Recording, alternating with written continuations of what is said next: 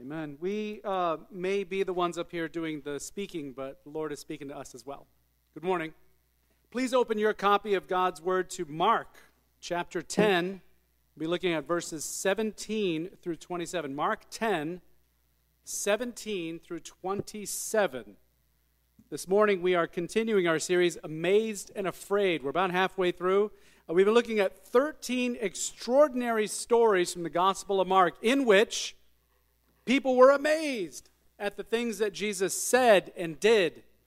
And sometimes they were afraid of the things that he said and he did. And actually, often they were both amazed and afraid. As I said, we'll be reading from Mark chapter 10, verses 17 through 27. Please stand for a reading from God's Word.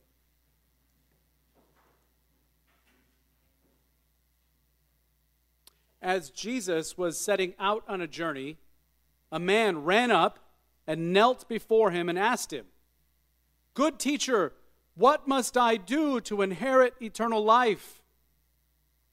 Jesus said to him, Why do you call me good? No one is good but God alone. You know the commandments. You shall not murder, you shall not commit adultery, you shall not steal, you shall not bear false witness, you shall not defraud, honor your father and mother. The man said to Jesus, Teacher, I have kept all those since my youth. Jesus, looking at him, loved him, and said, You lack one thing. Go, sell what you own, and give the money to the poor, and you will have treasure in heaven. Then come, follow me. When the man heard this, he was shocked. And he went away grieving, for he had many possessions. Then Jesus looked around and said to his disciples, How hard it will be for those who have wealth to enter the kingdom of God. And the disciples were perplexed at his words, but Jesus said to them again, Children, how hard it is to enter the kingdom of God. For it is easier for a camel to go through the eye of a needle than for someone who is rich to enter the kingdom of God. They were greatly astounded and said to one another, Then who can be saved?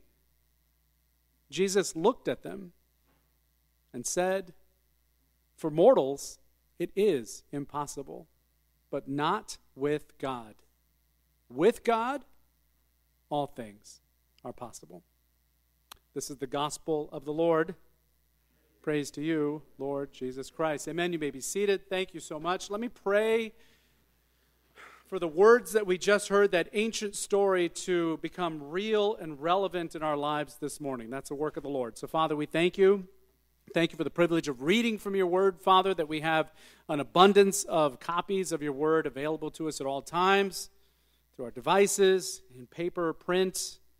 Lord, I pray that the words would leap from the page and onto our hearts. Help us, Lord, to, to, to make this story feel real today and to apply it to us. Help us to leave here renewed and encouraged as we find ourselves a part of your good story, we pray in Jesus' name. Amen. So, this is a story about a man who had everything except what he really wanted. The man rightly asked Jesus about inheriting eternal life, but in the end, you saw with his encounter, he left sad. It's one of the strangest stories in the Gospels where someone actually is walking away sad when he was pressed about his wealth and surrendering that so he could follow Jesus. In the end, the application is kind of what we see that here's a man whose wealth, possessions, kept him from finding the eternal peace that he was looking for.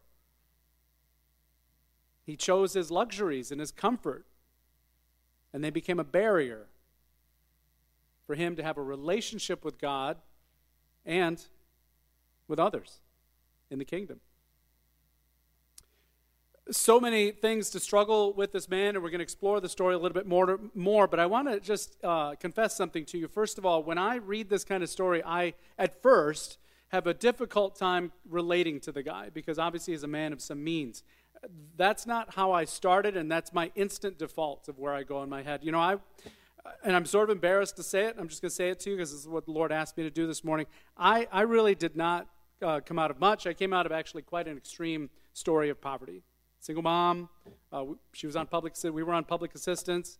Uh, we lived in the kind of neighborhood that you would not be caught dead on in a house that looks something like this. Uh, the house I was in has, has long been turned, uh, torn down and, and, and razzed, uh, but it was very similar to this. And I'll tell you what, we didn't actually live in the entire house either. We just lived in the upstairs.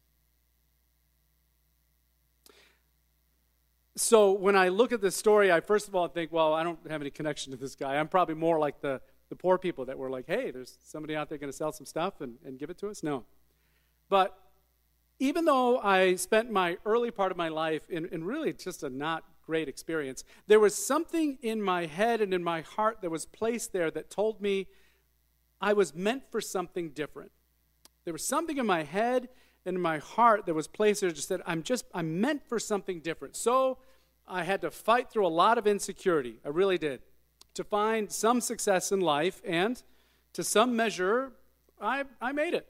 I made it out. I had enough that I was at least uh, happy. Uh, my mom, uh, God love her, she passed away some years ago. She was, she was very proud of me and the work that I was able to do and the places I was able to travel. I had a lot of friends. I had a lot of fun.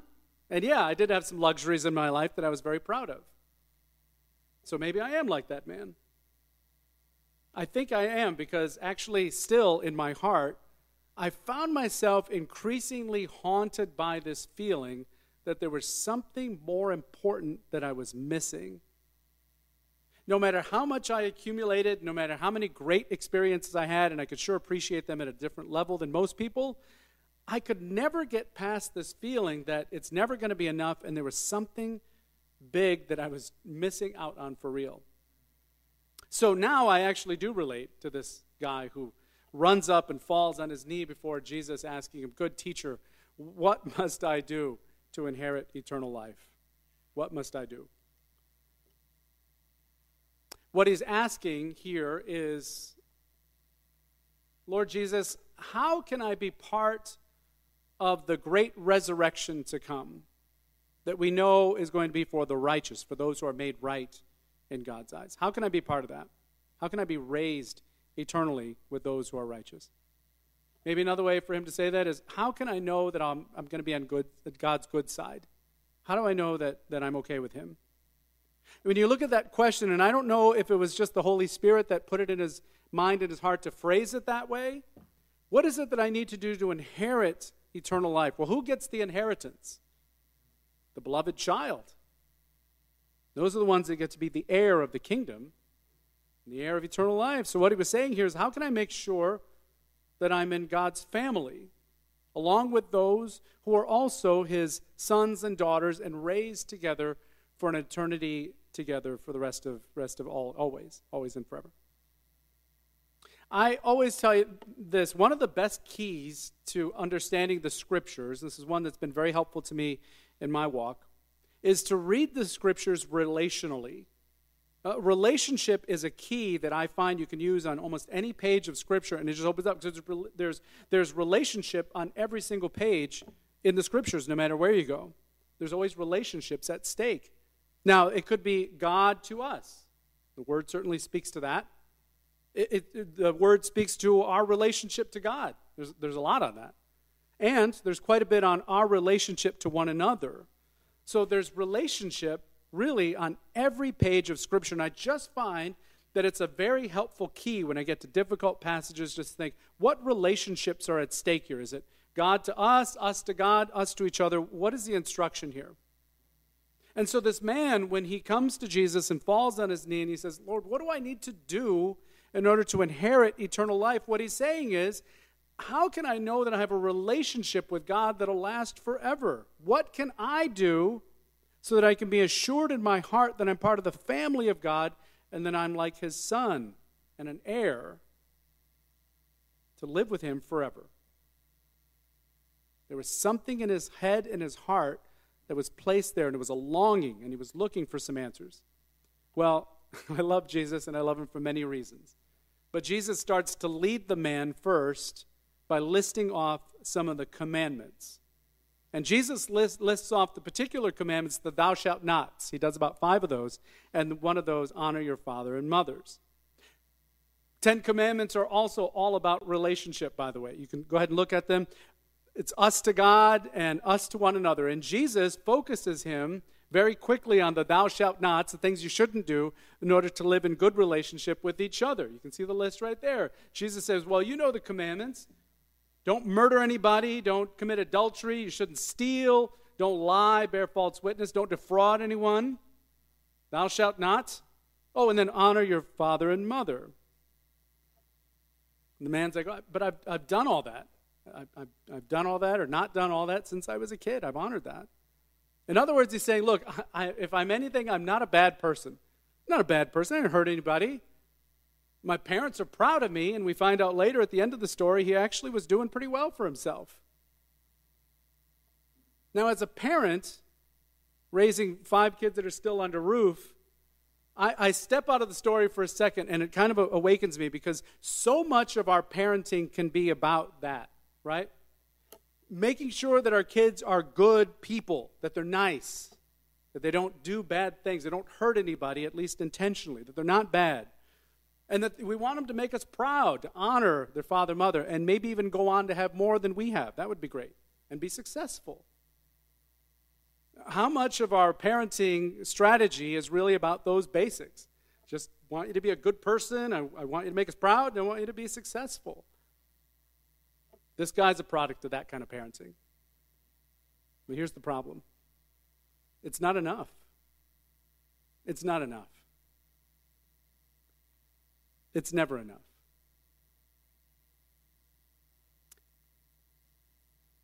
Jesus looks at the man and he loves him, which is just a beautiful moment. I don't know what was in Jesus' eyes that, who, that they captured this story that way, but there was something about the way that Jesus looked at him that communicated something clicked and revealed Jesus' love for him in particular. The moment froze. And I'm sure everyone around it kind of sensed that. Boy, there's a connection here. Jesus looked at him and he loved him. And what does love do? Especially when somebody's twisting like that. You speak truth. And that's exactly what Jesus does. In love, he speaks truth. And he begins to identify the barrier that has kept this man from experiencing the great love of God and fellowship with one another and the peace that he was seeking. It was his stuff, it was all of his stuff. So Jesus tells him in love, Why, I can see what's holding you back. I'll tell you what, why don't you go get all that stuff, sell it, put it on eBay, take all the money and give it to those who are in need, which, by the way, we don't even think what a blessing it would have been for them to experience that. Hey, I just sold all my stuff and, you know, here's the money. Sell all your stuff and then, then come follow me. Now, if you come follow me, I will show you all the love that God has for you, and you will find the peace that you have been longing for. That thing that's in your head and heart, man, that you just can't escape.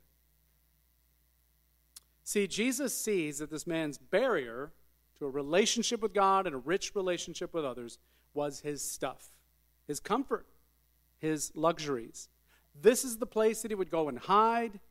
This is the place that he would go and feel safe from the world and its troubles.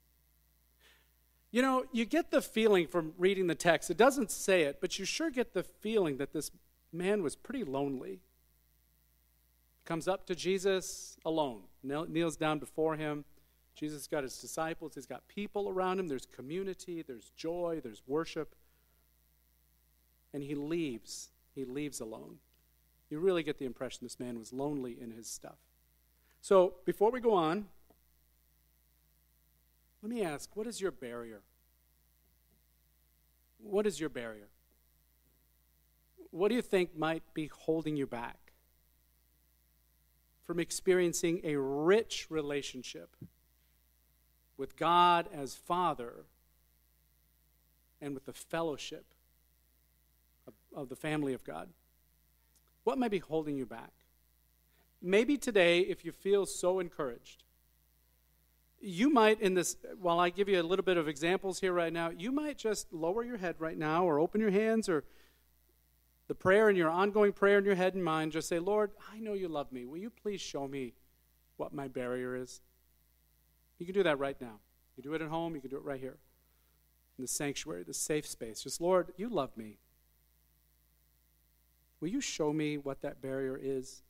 The thing that's holding me back from enjoying a relationship with you as, as my Father and with others as the family of God?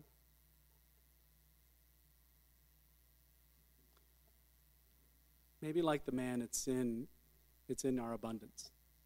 It's in our wealth, which we all have. It's in our luxuries.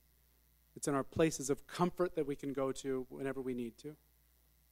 Maybe it's in our ability to stay busy all the time. Or maybe it's the ease in which we can quickly shift into relaxation. Maybe it's the place we go and we numb ourselves from that ache, that longing that we feel that we're meant for something else. And we go to, to things like good food or, or, or drinks or, or drugs, both illegal and sometimes even prescriptive. Maybe it's the way we amuse ourselves with endless shopping or endless trading of goods to try to get a better deal. Maybe it's the planning for an exotic vacation or looking back at exotic vacations in the past. Maybe our barrier is the outward pursuit of status, success, success of our kids. Maybe it's in our physical appearance, fitness, the way that we look to others. All that is pride. And it creates a barrier. Maybe it's the way we surround ourselves with easy friendship, ha, lots of laughter. All that to try to avoid the real longing that we sense inside of us. To really, truly know the love of God as our Father and the promise of His eternal peace. So, what is it? What's your barrier? Lord, will you show us? Where is your abundance? That's a good place to start. Practical example for me and maybe for others. When I think of abundance, I think of my, you know, unlimited data. Endless amounts of information 24 hours or endless amount of options for entertainment nice big 4K wide screen that's just an easy place to go where I can lose myself and not think. Turn on a movie and just chill out. Sometimes and often that can be a place where God is second, if He's there at all. What is your barrier? The book of Ephesians says since we have heard about Jesus, which we will find out is the one who helps us to, to know God and to find his peace, since you've heard about Jesus and have learned the truth that comes from him, throw off your old nature and your former way of life, which is corrupted by lust and lies. And instead, let the Spirit renew your thoughts and your attitudes. Put on your new nature, created to be like God. And there it is. How can I know that I'm one of the family of God? How can I be in relationship with God that begins to conform me into His goodness?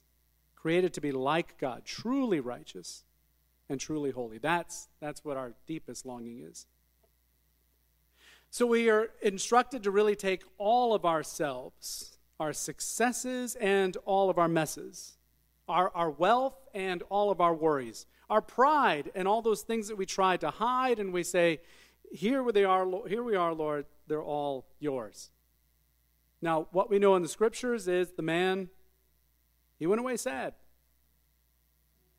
It's really one of the hardest moments uh, you can read in the Gospels. He walked away sad. If I, if I park in that moment too long, it's, it's really tough to hear. He went away sad and alone because he liked his stuff. And he was safe behind his barrier. That's all he knew. That's probably all he had. And that's what happens when we hang on to those barriers. Eventually, they become all that we have. You know, Jesus didn't tell everyone to go and sell all their stuff, give it to the poor, and follow. But what Jesus was really looking for the man to come to, to, say and to have the understanding of his life, to say, Lord, I don't have anything. Everything I have, Lord, is yours. Everything I have belongs to God. My stuff, my heart, and my life. All of it belongs to God. That's really where Jesus was trying to lead him to. It's just that beginning of like, Lord, all I have is yours. Because that's how we all enter into the kingdom of God. With our hands open wide, and us just saying, Lord, all I have is yours. We all begin there. We must, in fact, enter the kingdom of God with open hands, saying, Lord, all that I have is yours. And that's exactly what I did in some measure many years ago when I opened my hands to God of all the successes that I'd had. But oh, man, the, the of failures. Sure, the, maybe some riches I had, but mostly it was filthy rags. And I said, Lord, all that I have, all of my heart, all of them are yours, Jesus. Take them and forgive me. Forgive me for my prideful and wicked heart. Take all of me and remake me. And that's how I got from that weird little neighborhood to here, serving with all of you. My friends, our real poverty is never really financial. It isn't. We think it isn't. It isn't. Our real poverty is never financial, it's relational. We all need to know the love of God. So where do we find it? How do we how do we get it? Well, we look to Jesus, who enjoyed such a rich relationship with God that they were literally one together in spirit, though distinct in person. And God sent Jesus, his son, here to walk among us to teach and to call us back to God. And Jesus laid down his life. And on the cross, experiencing all the pain of separation that we do all the time because of our sin and our barriers. And he died. He died for it. But in rising again, he tore down every barrier that could stand between us and God, and he built a bridge. And he built a bridge that we can stand on by faith. When we say, Here I am, Lord, here's all of me. Forgive me and fill me with your great love. Teach me to live for you first. Teach me to love those around me like you do. And lead me confidently and peacefully into eternal life your, as your child. Maybe this morning a barrier for you has been identified and you want to just hand it over to God. What has been holding you back from a rich relationship with God and with brothers and sisters in the church? Maybe you want to stand this morning with me and just declare this fresh as we continue our series, Amazed and Afraid, and our walk towards through Lent to the Easter holiday, Holy Week. We just pray out, God, we praise you for calling us back to you. Forgive us how we have kept to ourselves through our possessions and our pride. Thank you that Jesus laid down his life for us so that we can be in relationship with you as our Father and be filled with your eternal peace. All that we have is yours, Jesus. In your name we pray. Amen.